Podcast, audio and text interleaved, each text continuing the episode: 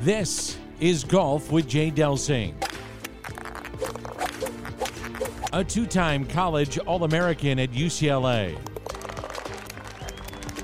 A participant in nearly 700 PGA Tour events. 7 professional wins to his credit. Over 30 years of professional golf experience. A member of the St. Louis Sports Hall of Fame. This is Golf with Jay Delsing. Hey, welcome to Golf with Jay Delsing. I'm your host, Jay. I'm sitting down with my buddy, longtime caddy, author, business owner, business seller, and now you're helping people. It's kind of like life coaches, John Perlis. Perlis, good morning. What's happening? Good morning, Jay. Just a beautiful sunny morning, and looking forward to talking a whole bunch about a lot of golf, but a lot about the Masters. Yeah, this is going to be a really, really fun show, and I mean, it's the Scotty Scheffler hour. We'll get into Tiger and some of the stuff that he did, but first, we formatted the show like a round of golf. This initial segment is called the On the Range segment. It's brought to you by my friends at TaylorMade Golf. Man, check out some of the new TaylorMade gear. You will not be sorry. It is really, really cool. We are giving away a dozen TP5 golf balls every single week. Just send an email to me, Jay, at jdelsinggolf.com. Put balls somewhere in the subject or in the anywhere in the body of the email, and you will be in for that drawing. I want to thank Bob and Kathy Donahue, 314-805-2132, for their support of the show. Donahue Painting and Refinishing is hopping. They've been busy for 3 years. They are making people's homes just gorgeous. They're phenomenal people to work with, great folks to talk to. Kathy Donahue just got some really cool color certification. We're going to get her on the show and talk a little bit about what that means and how she can help you better make your home the home of your dreams. So 314-805-2132. All right, Pearl. Scotty Scheffler, hot streak or start of a new era on the PGA Tour? Well, Brendel Chambly brought that up, and we're probably all wondering. But I've got one kind of stat on that on there. Scotty Scheffler recently has done something that even Tiger hasn't done. And the last guy to do it was David Duval in, I believe, 99. And that's win 4 times by the end of the Masters Tournament for the year. So I'll tell you what, it's certainly a hot streak. It's one of the hottest of all-time hot streaks. I'll tell you, Jay, I think it's important, like Tiger, like Duval, like a lot of these guys, to look back years in their career, even back to when they were junior amateurs and juniors. He's been great for a long time. I mean, this is just great at this next level, but every level he's been at, he's been great. So it's not it hasn't been a flash in the pan relative to that.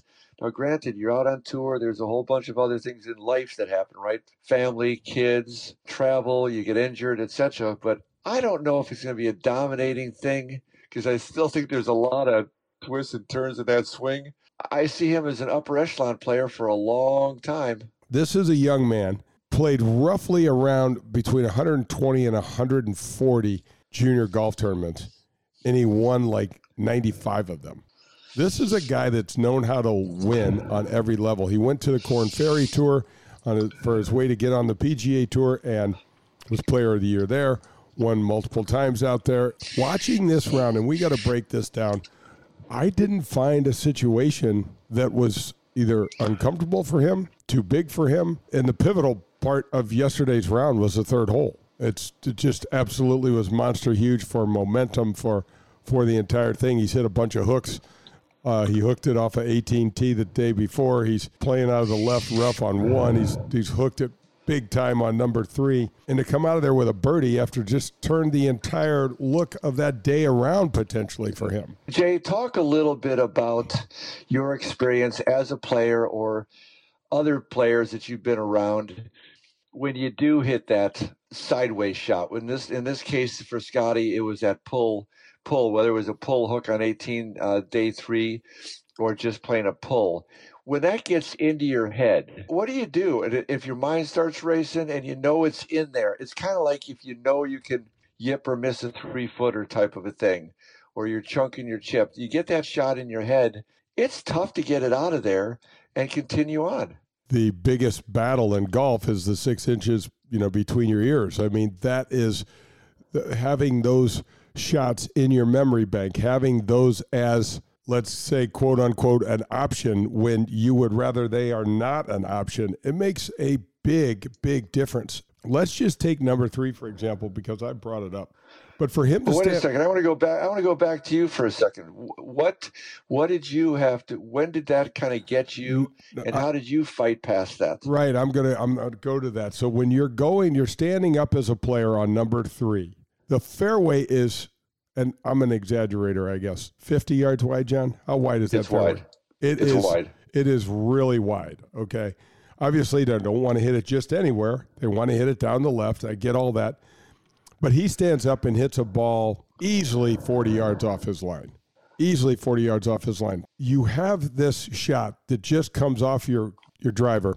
It feels absolutely awful. And now you're starting to process this. At the same time, John, you're also walking to your next shot. It's not like you're going to go, okay, I need a 3-minute timeout. I'm going to sit over here and confer with my coach, and then I'm going to run back out there and see if I can hit a couple practice balls and see what I got. Okay, a lot of stuff starts racing through your mind.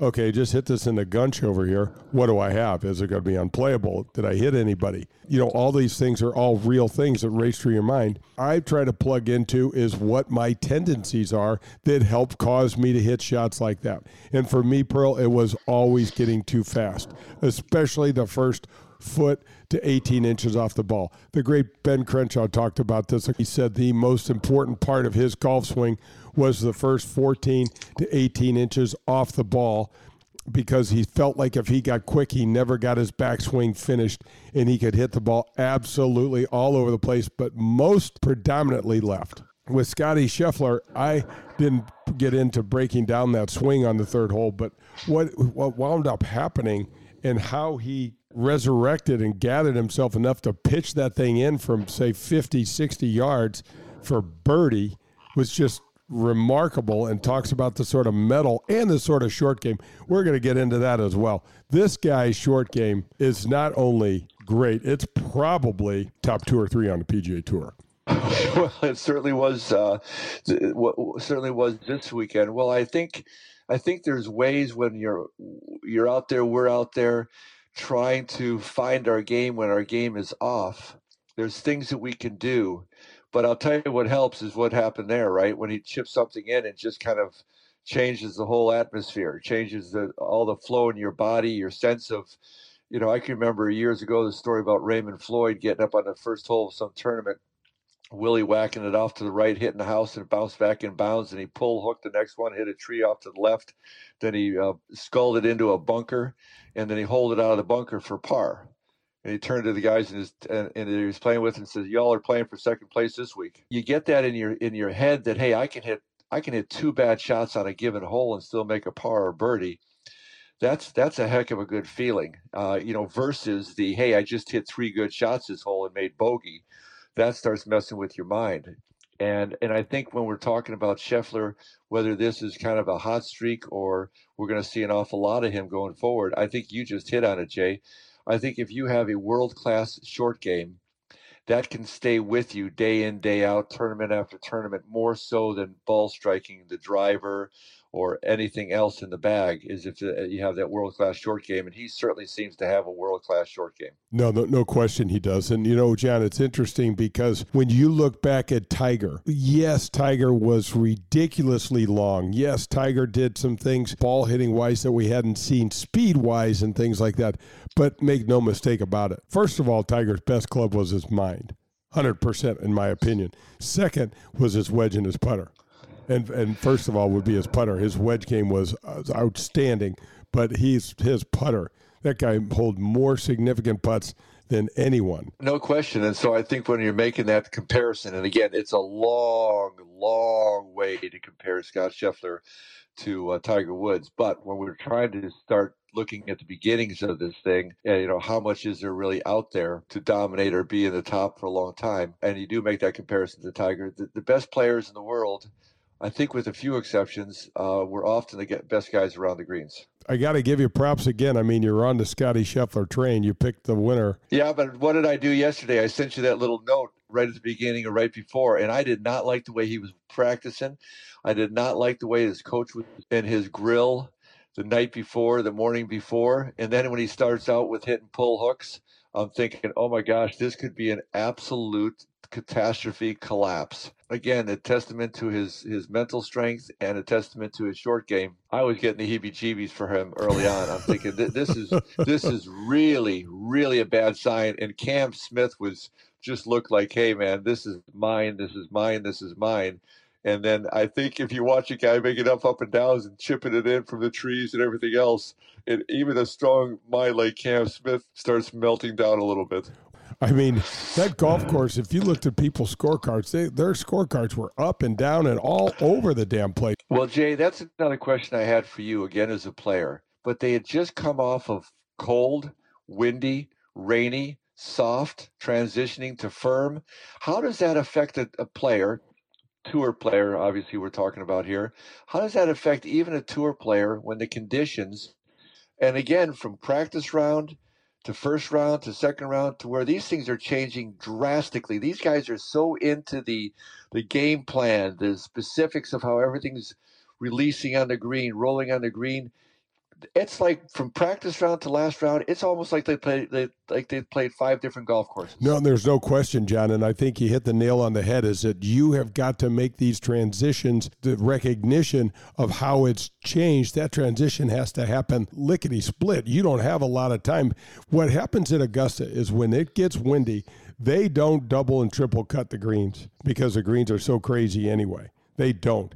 And then when it lays down, like it did on Sunday, now all of a sudden the greens are always going to stay firm because of the sub-air system, but now they're going to cut them a little lower and they're going to be faster. You are changing on the fly here. You are trying to make these calls and these differences as you go, and it is really not easy. And you could see that yesterday with the green speeds up, and that's why there were so many bogeys out of nowhere. Hey, Jay, for the folks that don't know about it, what are you talking about sub-green systems? What is that? The sub-air system is a system underneath all the green surfaces at Augusta that is like, imagine a giant underground vacuum cleaner. It's a vacuum system that they can turn on that will literally suck the moisture out of the greens. Augusta can drain because, yeah, they have them there. And they when you go and you're on the grounds, you'll walk near a green and you'll hear some humming, and you'll hear, and you're like, what in the hell is that? And that is that sub-air system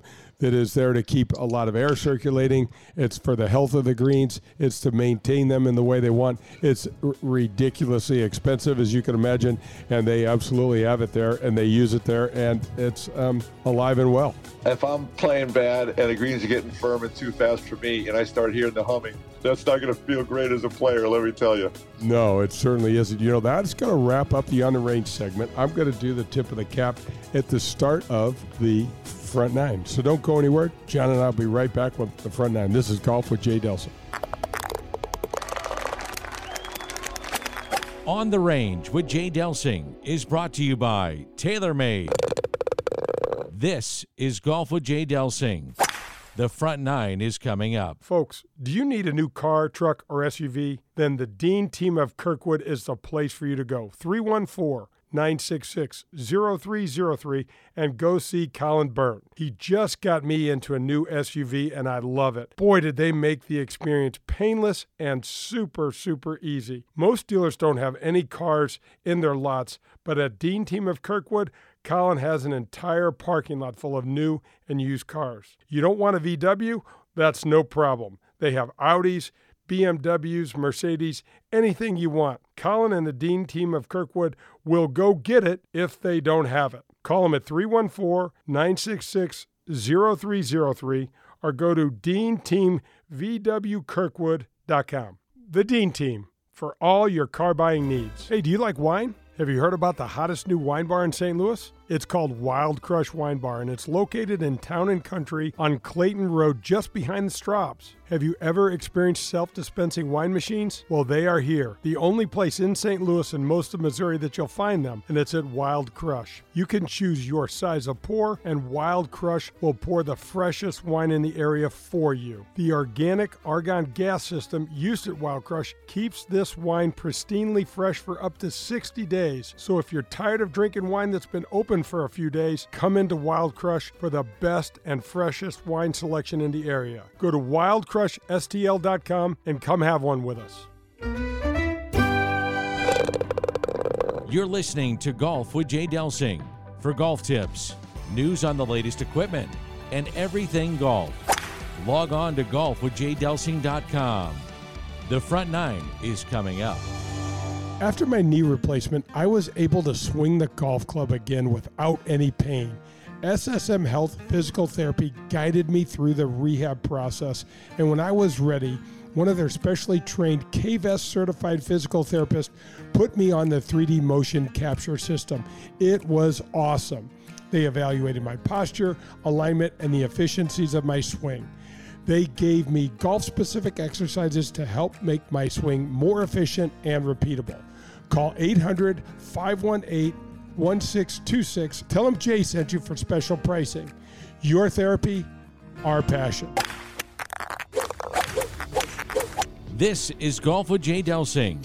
The Front Nine is presented by the Ascension Charity Classic, September 5th through the 11th at Norwood Hills Country Club. For tickets, ascensioncharityclassic.com. Hey, welcome back to Golf with Jay Delsing. Jay and John are here, and we are headed to the front nine that's brought to you by good friends at the Ascension Charity Classic this September, Norwood Hills, the best field on the Champions Tour. You got to come check it out. Folks, if you didn't see it at the inaugural year last year, smashing success. They love the golf course. Come out this September 6th through 11th and check us out. The tip of the cap, as always, is brought to you by my buddies at Dean Team Volkswagen of Kirkwood, 314-966-0303. Colin Byrne, Brandy, Bill Van Oyen, those guys over there, great, great people. I'm tipping the cap, Pearl, to the Masters. This feels like the official launch of our golf year, of our golf season. I love watching the Masters. I love being there. It's must-see TV. If you're a golfer at all, you look at any golf that runs through your blood, man. It's you can't miss it. I couldn't agree more, but I had a question. I started thinking about this a little bit. I wonder how long the Masters can continue with their traditions. You know, they've made a few adjustments, a few tweaks in here and there. But in this world of ever-changing everything, can the Masters maintain their traditions, kind of their exclusivity, if you will, their control over their events? Should they make more changes? Well, I think they do make changes, but I think they make changes on their own terms. To this point, they do not like to be, nor are they allowing themselves to be dictated to. There was a thing that came through with the Martha Burke thing several years ago, and that whole thing got messy, and they just said, okay, so we're not going to put our sponsors in any sort of uncomfortable situation, so we're dropping all the sponsorships, and we'll have no sponsors. Most of the things, John, in our life revolve around the green cash money in your pocket.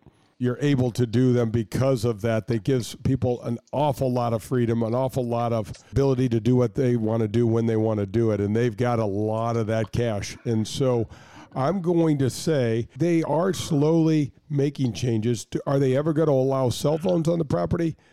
Boy, I don't think in my lifetime. They're going to need an entire change in the regime down there to see that. I don't see that happening at all. You know, one of the cool traditions that they adhere to is they keep the prices of their food down to 1970, I think it's 1972 levels. So you can still go in and get a palmetto cheese sandwich or an egg salad sandwich for $1.25. You can get a beer for 95 cents. They could charge $15 for each one of those items and get those. They do not charge you for parking when you get down there. There's another thing they do not do. Now, they hit you over the head with the price of the ticket. So a lot can be said that, you know, hey, I got this ticket, and, you know, the face value of the ticket for the par three, for example, is $90. I had two people call me and see if I could get them par three tickets.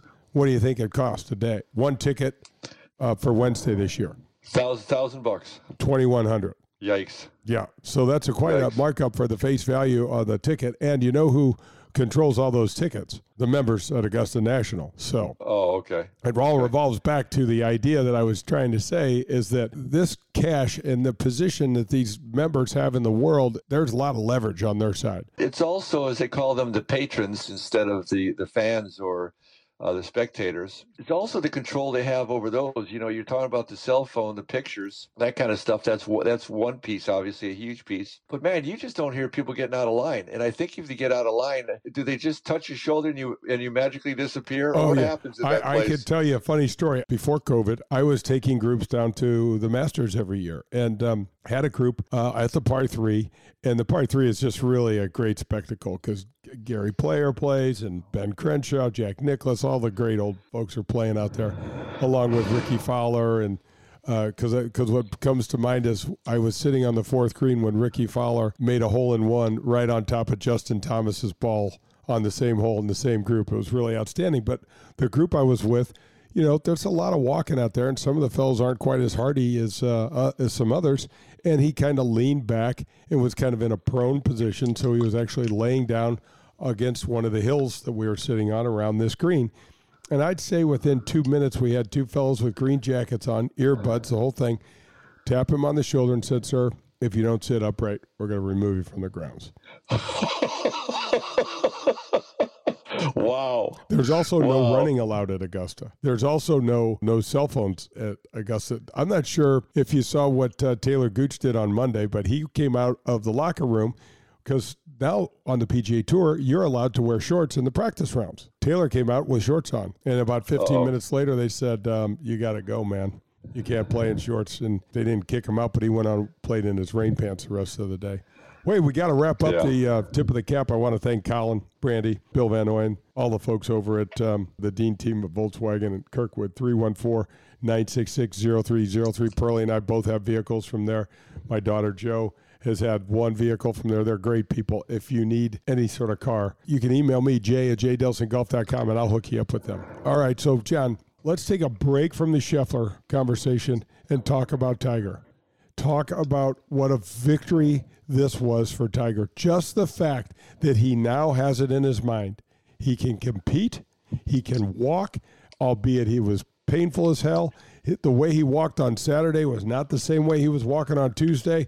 It beat him down. John, he got no benefit from the weather, period. He would have been so much better off getting some warm weather, keeping that body warm.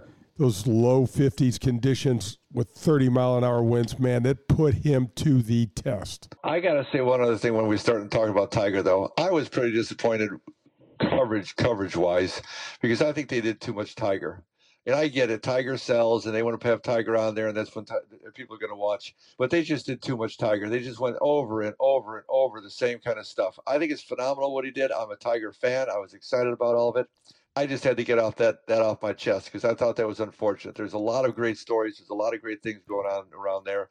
And I think they just absolutely beat that one to death. When I first got on tour, let me interrupt you for a second, though. My parents, I'll never forget this. My dad would say to me, "I cannot believe how much they're showing Jack Nicklaus." And I'm like, "It was Jack Nicklaus, Dad." He goes, "I know, but you're 7 under par for the tournament. And you're playing, you know, this par 5 that you got a chance to eagle, and they're showing Jack tapping in for pars all over the place." And I said, "Dad, people are wanting to watch Jack Nicklaus putt for pars instead of me, you know, watching me putt for whatever I'm putting for." Well, that's a good perspective. I guess I need to think about that. Yeah, like I said, I know it sells. I know Tiger drives the audience big time. But to your point, maybe the single biggest disappointment for me, because I do like to see the different conditions, and I like to see the guys get in uncomfortable positions. So I'm fine with that with the rest of the event. But I was really hoping it would be reasonable type of weather so the Tiger could walk it, he could play it, and that kind of stuff. However, Jay, how interesting, because at the end of the day, obviously the walk was tough, and he did that.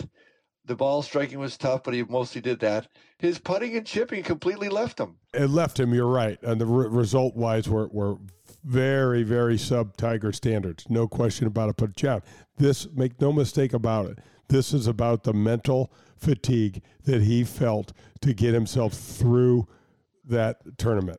100%. He was phenomenal chipping and putting in the first day, and it just slowly went downhill. I mean, even to the fact where Tiger had his second 4-putt of all time in his Masters events and shot the highest scores he's ever shot at Augusta. Well, I'm going to push back a little bit on that because a place that I thought was pivotal as could be was the 8th hole the first day. He hits a pretty good drive. He hits a good second shot. He lays it up exactly where you want to lay it up. And he makes a bloody bogey from the correct angle on number 8 from 50 yards. He makes a bogey. So to me, that was saying, wow, that can't happen for me to be able to really compete this week, because ball striking, the walking, all that's going to be difficult. So I agree with you. The reason the numbers got so wild at the end is because of the fatigue, so he couldn't do it at the end. But when it happened early on, I thought that was a really, really, really bad sign. I'm not saying he's going to get it up and down every time from 50 yards, granted.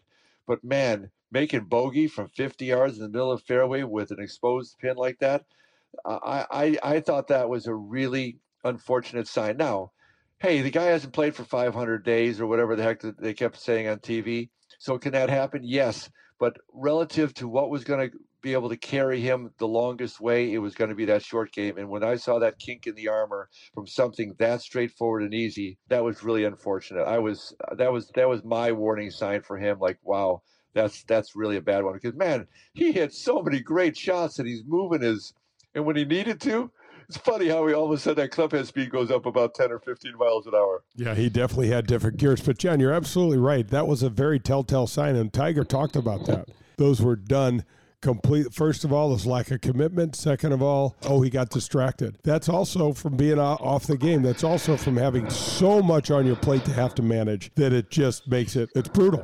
It's brutal. But well, I think that the time away from the game, I know for me, I've always complained about this. If I'm not playing all the time, I've got a pretty good short game and a half decent game. But if I'm not playing all the time, I need days and days and days and weeks to get it back, and I need multiple tournaments and competition to kind of get back in that feel. So the fact that he could do what he did do is spectacular, and I'm not taking that away from him. I'm just saying relative to truly competing to win, being the upper echelon, when that was suspect early, I'm thinking, man, there's no chance, because this guy can't pure it around. And then when he completely lost his putting, it was kind of interesting because maybe he was trying to talk himself into it. I think it was at the end of the second round, I think, that he said he started getting his putting eye. He started to see kind of the line and get the feel, and then it all just went to heck after that, which was tough. John, I think we need to talk about a little bit about how this thing works with your mental side and your putting and everything, and kind of peace in the shop, so to speak. There's got to be this overall sense of well-being, sense that I can manage this, what's going on. And it's clear to me that this was an area that Tiger, even for someone like him, who's probably as mentally strong as any player we've ever seen, was over the top and too much to try to expect and manage and handle. Oh, absolutely. And when it goes and it gets into your head, again, even if you're him and you're starting missing some of those, and the severity out there of Augusta, as you said, when he starts four-putting and all the three-putts, how many times did he play a whole majors and not even have a single three-putt or only one? That's right. So, yeah, it just kind of snowballs. It can get in your head. It's tough to watch. And that happened with a lot of guys. It's interesting. At some point, I hope we get a little time to talk about some stats. I know we're not big on that in your show, but I think there's a few stats that might be worth mentioning. I love it. That's going to wrap up the front nine. Don't go anywhere. We're going to get right into those stats on the back nine. This is Golf with Jay Delsing. I want to tell you about a family-owned and operated golf business that's been right here in St. Louis for over 40 years. I'm talking about Pro-Am Golf Center. That's right, Pro-Am Golf Center. I know you know the name, but I'm not sure you know what they really have to offer. They have everything a seasoned golfer like myself could need, all the way down to what a beginner would want. Pro-Am Golf Center has the lowest price in the area for custom club fitting. I just went and visited CJ. He is terrific. If you call them now, mention my name, Jay Delsing, you will receive a discount on that already low club fitting price. Their number is 314-647-8054. Ask for CJ, or you can visit them at proamgolfusa.com. That's proamgolfusa.com. Hey, St. Louis, the Ascension Charity Classic, presented by Emerson, is back this September. Don't miss the excitement when the PGA Tour Champions Best compete again, all for charity, September 9th through the 11th at Norwood Hills Country Club. Pro-Am spots, hospitality packages, VIP tickets, and more. Available now at ascensioncharityclassic.com. How would you like access to 90 holes of golf? Well, that's what happens when you join at Whitmore Country Club.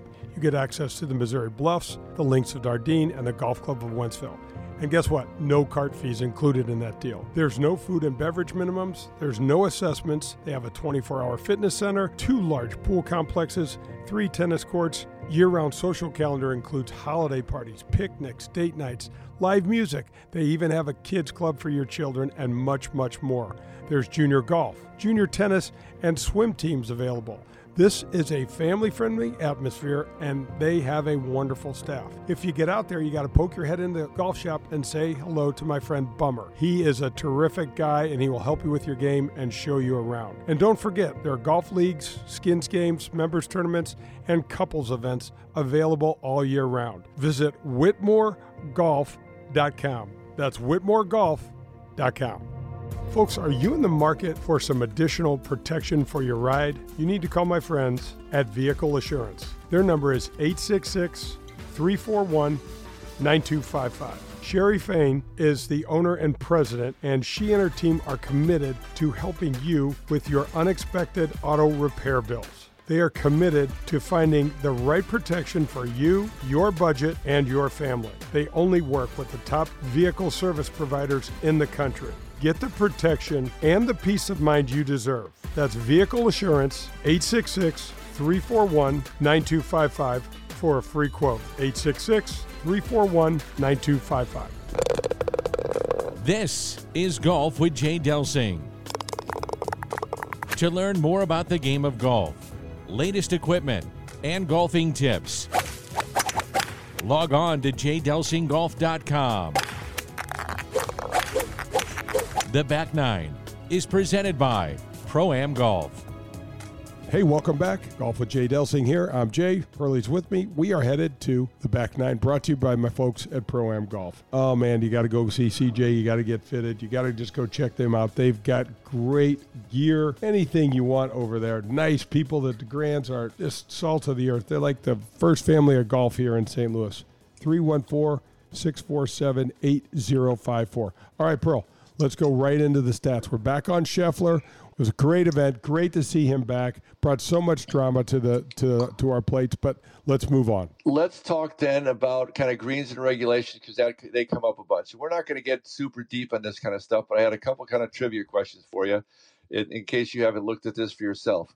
How many guys in the event, Jay, hit over 70% of their greens? That means hit 13 greens, basically is what that means. In one particular round? No, for the whole tournament. How many guys hit 13 greens? One guy, your buddy, Kevin Na, the only guy to hit more than 70% of his greens, 70.83. Scotty Scheffler, which is obviously important to know what he did, he was at 68%. So that's basically... 68% is just a skosh over 12 greens per round. So, you know, you and I have mentioned this in the show multiple times. Here's the best players in the world. And some of these greens are remarkably easy to hit in some ways at Augusta National because it's about where to hit it on the green, not to hit the green. Yet they're still missing the greens. So the best players in the world, the guys that end up winning and finishing high, are missing one out of every 3 greens. It's rather fascinating and to know that I think the leader on the tour each year is hitting, I think it's less than 14 greens, Jay. Isn't it 13 and a half on the average for the year? It sure is. So when Jay's bringing up and we're talking on the show about how important the short game is, and the best players in the world at their best are hitting less than 13 greens around and they're shooting under par, it's all about the short game. It's all about positioning. It's all about strategy. Now, there's one thing that's interesting to me, John, about Augusta National. There are certain spots where you'd rather have it off the green than on the green to certain hole locations. And that may play into it a little bit, but to your point, you're absolutely right. No one is hitting and has control over their golf ball like they really think they do. So some of the guys that didn't finish very high that had a lot of greens, which tells you, to your point, they're on the green but in the wrong place. Cameron Champ hit just a fraction under 70% of his. Rory McIlroy, just a fraction. Now, obviously, Rory had a very high finish. Sergio Garcia, not a surprise, right? A perennial great ball striker, just a fraction under 70%. Did I say degrees before? 70%. You know, you can go out and hit well and make a lot of solid shots out there, but there's so much strategy at Augusta. It's unbelievable. It's just like we see all the great shots that Cam Smith hit until he got to number 12. And then all of a sudden, whatever stats he had, you can throw them out the window. The way he'd been striking the ball, and to just get underneath that little 9-iron like he did and flare it out to the right, he had to think, you got to be kidding me. Did you hear him talk afterwards? Did anybody ask him, where was he aiming on 12? Did he talk about that? I did not hear that. I did not hear that. I'll tell you what, I can only say what it looked like from the tee, from the perspective that the camera was giving us to watch. I think he was going not over the middle of the bunker like Jack Nicklaus suggested. I think he was going much closer to where the pin is over there. It absolutely got him, and it just it ended his event. And I was sitting there watching, and I said, I don't know if Scotty Scheffler's going to hit a good shot or not, but I know where this ball's not going. He might hit it in the back azaleas, but he was not going to hit it in Rays Creek in the front. And you know what's interesting, John?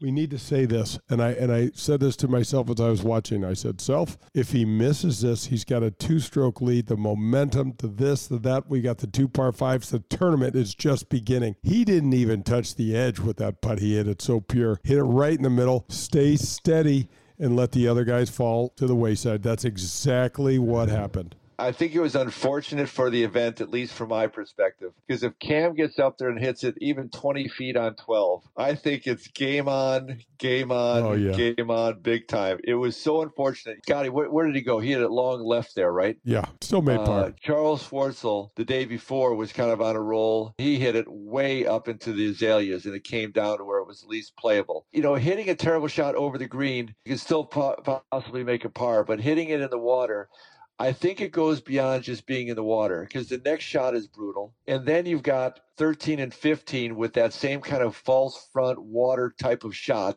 mindset.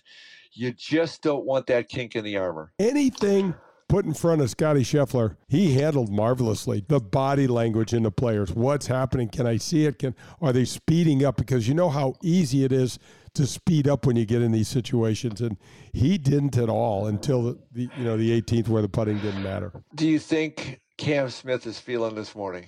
Oh, lousy! Do you think he felt that he had a handle on it, that he was going to go down to the last putt? Do you think he was there? And how devastating do you think that 12th hole will play? And not just the 12th, just the fact of the Masters got him. How much do you think that affects him in the future? I don't. So what I know of Cam Smith, he's going to be able to shake this off. He's going to be able to recover from it. The 11th was playing one of the most difficult holes all week long. 11 and 18 were bears. They were just super difficult holes. And he goes out and birdies that hole. And now he's got it on the teeing ground, ball in hand with a 9-iron. And he's got to be thinking, just get out of my way. I got the 2 par 5s coming up. I know. Yep. And to have that one swing, take the legs right out from underneath. I've had this feeling so many times in my career where I was just on the front door of maybe getting a win and hitting a bad shot at the wrong time. And honestly, John, I wound up spending hundreds of thousands of dollars from that point on, because it was like trying to put the toothpaste back in the tube. I couldn't. I was like, I can't believe I did that. And deflated me, and I'd wind up either shooting even par for the way in when I should have been 3 or 4 under, or making 3 or 4 bogeys because this has happened at the wrong time. You know, how many of the guys who were coming down the stretch several years ago and they all dumped it in the water on 12? Where are those guys? How many of them have been able to pop up? You know, I think Brooks Koepka was one of them, and he's having a tough time. I think there's a certain, and they talk about this all the time, it's why Nicklaus, one of the best ball strikers in history, said when you get up to 12, it doesn't matter where the pin is. Where's the bunker? Going over the bunker. I'm going on the green. This is the best ball striker. Maybe that type of a shot of all time relative to a high cut shot. And he still doesn't playing away from it at all ever. Don't even think about it. I think there's certain things that you just don't hardly mess with. You know, you can make the comparison to some degree to 17 at TPC Sawgrass when that pin's back right. Ricky Fowler went after that pin and it did it. Cam Smith this year went after that pin and did it. Apparently, there's just that much more of whatever subtle hardness or lore behind it, history behind it, it doesn't seem to pay to do that at Augusta National. You know what it's like when you have a short iron in your hand and you miss right. That ball has nothing on it. Pearl, no integrity. The shot has nothing on it.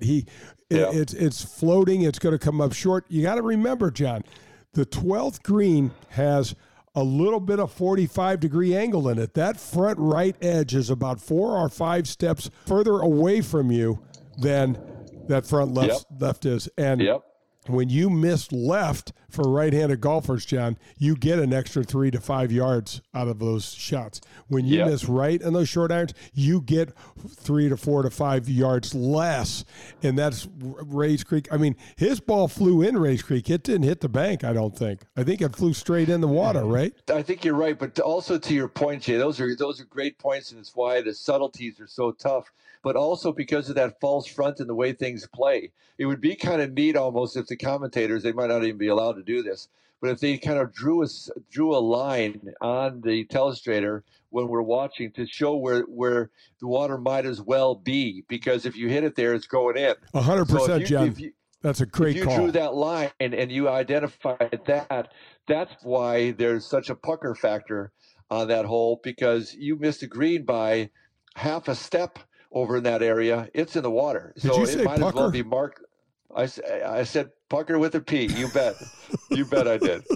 But it's just an interesting mind game on that whole piece. It can come across looking crazy easy, or it can mess up your tournament and maybe your career at Augusta National. I just don't know how that goes away. That's a lot to unpack for sure. And these, believe me, that restlessness comes in last night. Man, that's unpacking that stuff this morning. That breakfast doesn't taste nearly as good after you just rinse one on 12. All right, so that's going to wrap up the back nine. Don't go anywhere, though. John and I will be back to wrap up this show with the Michelob Ultra 19th hole. This is Golf with Jay Delsing. Hey, this is Jay Delsing for SSM Health Physical Therapy. Our golf program has the same screening techniques and technology as the pros on the PGA Tour use. SSM Health Physical Therapy has the Titleist Performance Institute trained physical therapists that can perform the TPI screening on you, as well as use a K-Vest 3D motion capture system. Proper posture, alignment, etc. can help you keep your game right down the middle. We have 80 locations in the St. Louis area. Call 800-518-1626 or visit them on the web at ssmphysicaltherapy.com. Your therapy, our passion. Hey, St. Louis, the Ascension Charity Classic, presented by Emerson, is back this September. Don't miss the excitement when the PGA Tour Champions Best compete again, all for charity. September 9th through the 11th at Norwood Hills Country Club. Pro-Am spots, hospitality packages, VIP tickets, and more. Available now at ascensioncharityclassic.com. Folks, do you need a new car, truck, or SUV? Then the Dean Team of Kirkwood is the place for you to go. 314-966-0303 and go see Colin Byrne. He just got me into a new SUV and I love it. Boy, did they make the experience painless and super, super easy. Most dealers don't have any cars in their lots, but at Dean Team of Kirkwood, Colin has an entire parking lot full of new and used cars. You don't want a VW? That's no problem. They have Audis, BMWs, Mercedes, anything you want. Colin and the Dean Team of Kirkwood will go get it if they don't have it. Call them at 314-966-0303 or go to deanteamvwkirkwood.com. The Dean Team, for all your car buying needs. This is Golf with Jay Delsing. For the latest updates on golf equipment, help with your swing, and everything golf, visit jdelsinggolf.com. The 19th hole is presented by Michelob Ultra. Hey, welcome back. Golf with Jay Delsing here. I'm your host, Jay. I got Pearly May with me, and we are headed to the 19th hole, brought to you by our boys at Michelob. Hey, before we get into anything else, we got to talk about something. I had a pang in my heart, and I'm not sure why. Let's talk about it for a second. The traditional first tee celebration and ceremony with Jack Nicklaus, Gary Player, and Tom Watson. What did you think about that group, and what's went through your head? I felt really sad for Jack Nicklaus. Told me when he was at North St. Louis last year for the Ascension Charity Classic, he said, for all these years I had people say to me, man, I wish I could play golf like you. Man, I wish I could play golf like you. He said, well, now you can. He goes, I'm hitting my driver so poorly I can hear it land. You know, it's funny. It's so many emotions, and probably because we are getting a little bit older. But it's hard. I'm a Tom Watson fan. I was glad that they picked him. But obviously Lee Elder's gone. The King's gone. You know, time is marching on. And to see Jack, Mr. Nicklaus, kind of laboring that way physically, it's exciting. It's the kickoff. There's great honor in it. But I have to say, there was more than a few tugs at the heartstrings for me. Well, there's the passing of the torch in a lot of different ways, you know, and the brutality of life marching on. You see what Father Time does to all of us, and just look in the mirror, man. That's why I've unscrewed all the light bulbs in my bathroom, so I don't have to look at myself when I get in there. It's just crazy, man. I sit there, you know, and Tom Watson's coming on the show, so it's really going to be fun to hear and see his thoughts. And then you see Gary Player stand up there at 86 and wing it out there and give a little leg kick, and I'm like, man alive, Gary is still going strong. Probably 8 cups of coffee later, he's out there just all wired up. So you got a couple extra stats. Let's talk a little bit more. Yeah. One of the stats, obviously, that's wildly important that they talk about all the time, that's the putting stat.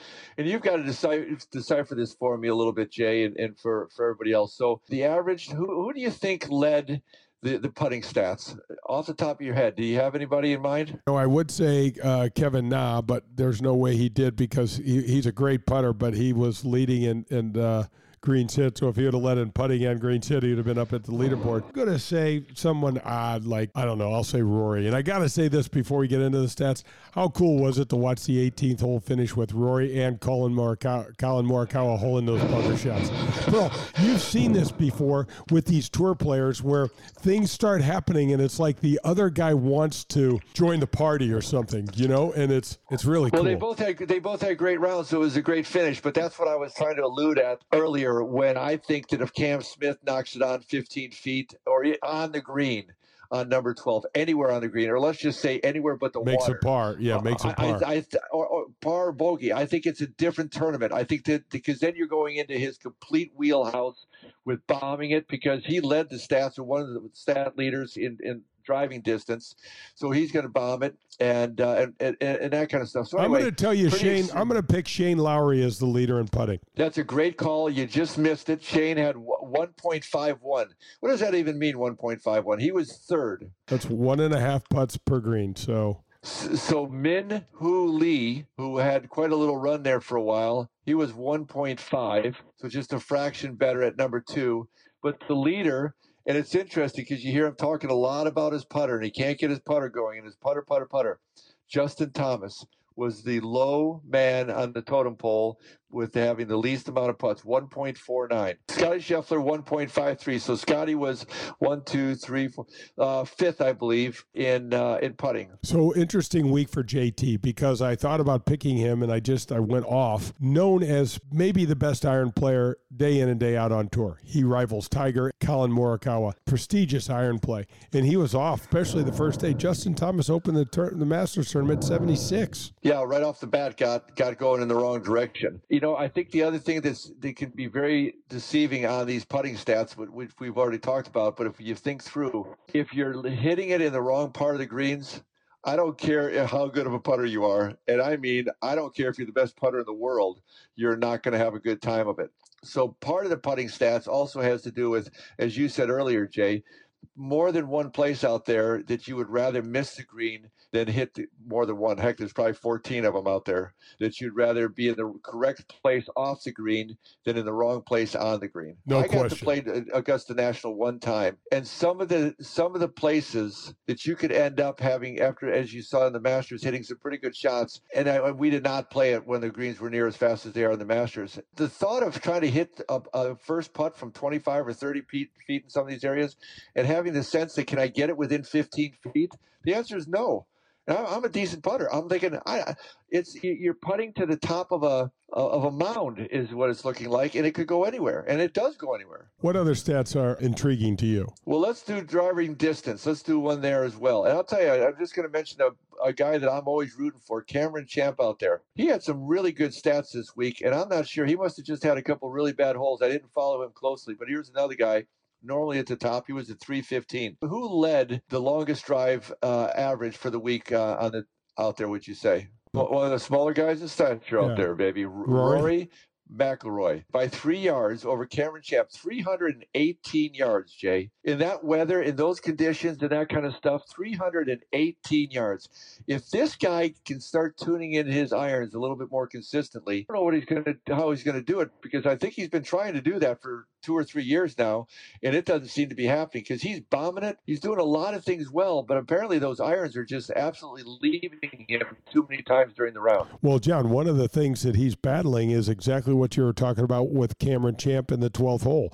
He's still battling the ghost of Augusta 5-6 years ago when he had the big lead and went to the back nine and absolutely fell apart. Jay, I think there's a lot to that. When Jordan Spieth had the meltdown out there, once it gets even in these guys' heads, these great players that are so mentally strong, I don't know, there's something special about Augusta National that doesn't let it go. Well, and Rory's looking for the career slam. He needs to win at Augusta to get the career slam. You know, there's only a few players in the history of the game that have had it, and he wants it, and you'd have thought he hasn't won a major in how many years, John? It's been 5, 6, 7 years he hasn't won a major, and plays on you. The further you go down that road, the harder and harder it gets to pull that stuff off. Scheffler was just under 300 for the week, Jay, in driving, so he's kind of in the upper third, if you will. Just to note, 311 yards is what he was looking at on the last 18 holes of the event. So all the guys hit a little bit further because of the conditions, but he's kind of bombing it out there. I do want to throw one other player out there that was pretty exciting to see, I thought, because I know you're a fan, I'm a fan.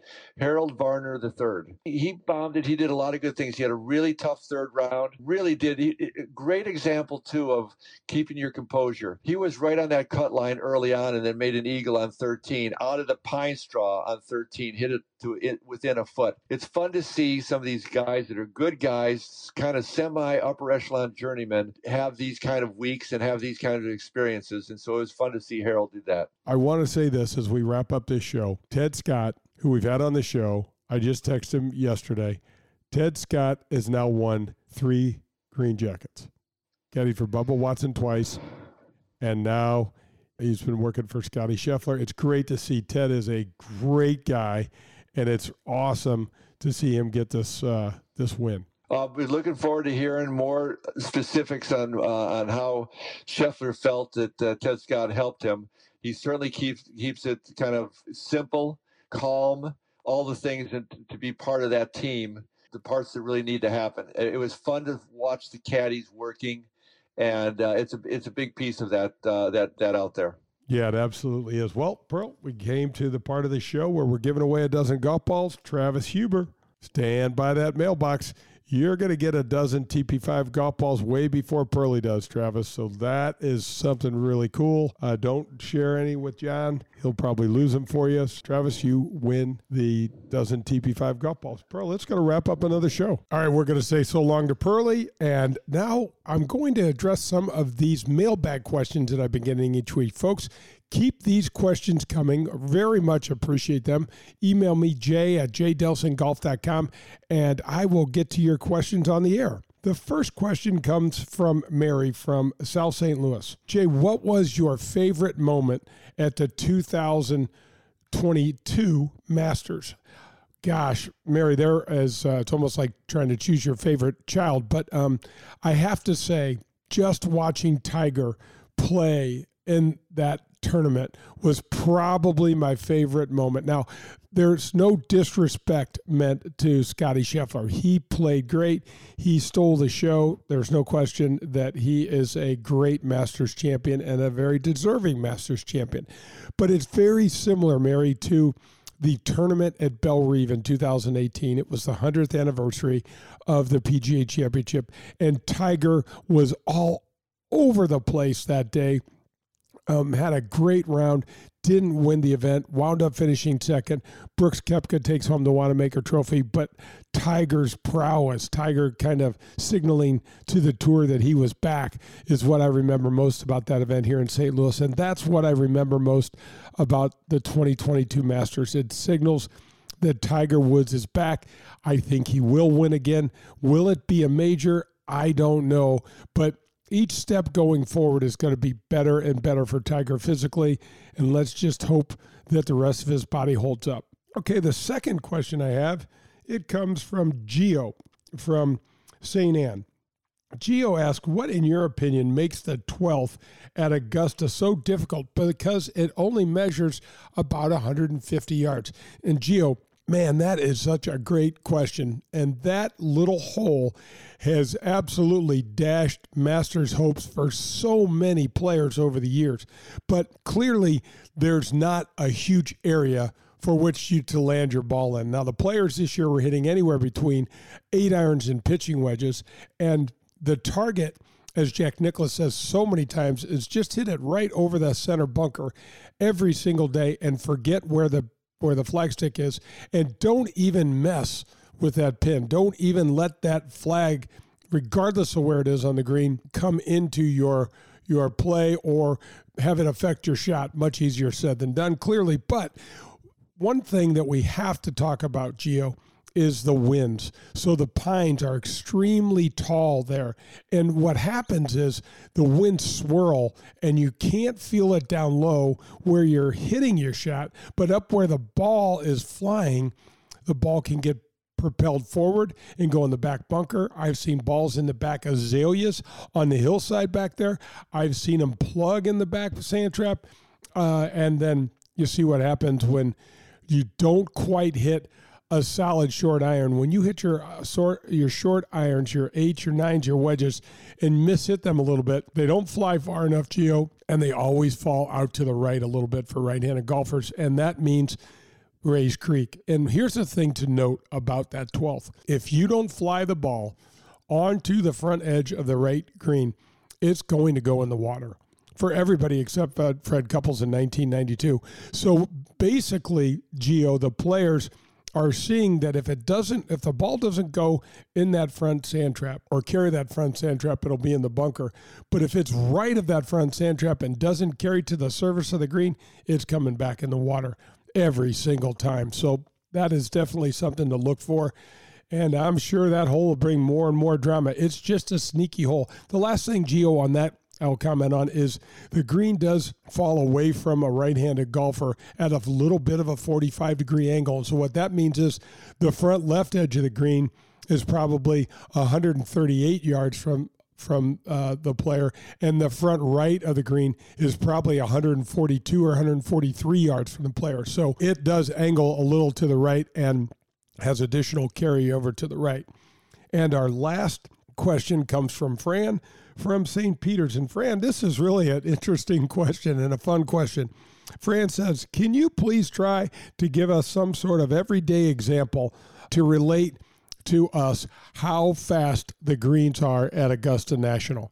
And, you know, Fran, I've been thinking about that question ever since I saw it last week. And again, Jay at jdelsinggolf.com for your questions in our mailbag segment. But, you know, I would basically say, Fran, if you were to take your hardwood floors and if you could slow them down ever so slightly, that is basically how fast the greens at Augusta National are. You can get a rug, but that's going to be much too slow. You can get the hood of your car, and that's going to be much too fast. But if you got onto your hardwood floors and you putted on that hardwood floor, that is about the speed of Augusta National. So they usually run about 14 at the stimp meter, and 14 is nothing that any of the average golfers around the entire world are accustomed to seeing. So that's the best example I can give you, Fran. I hope that suffices.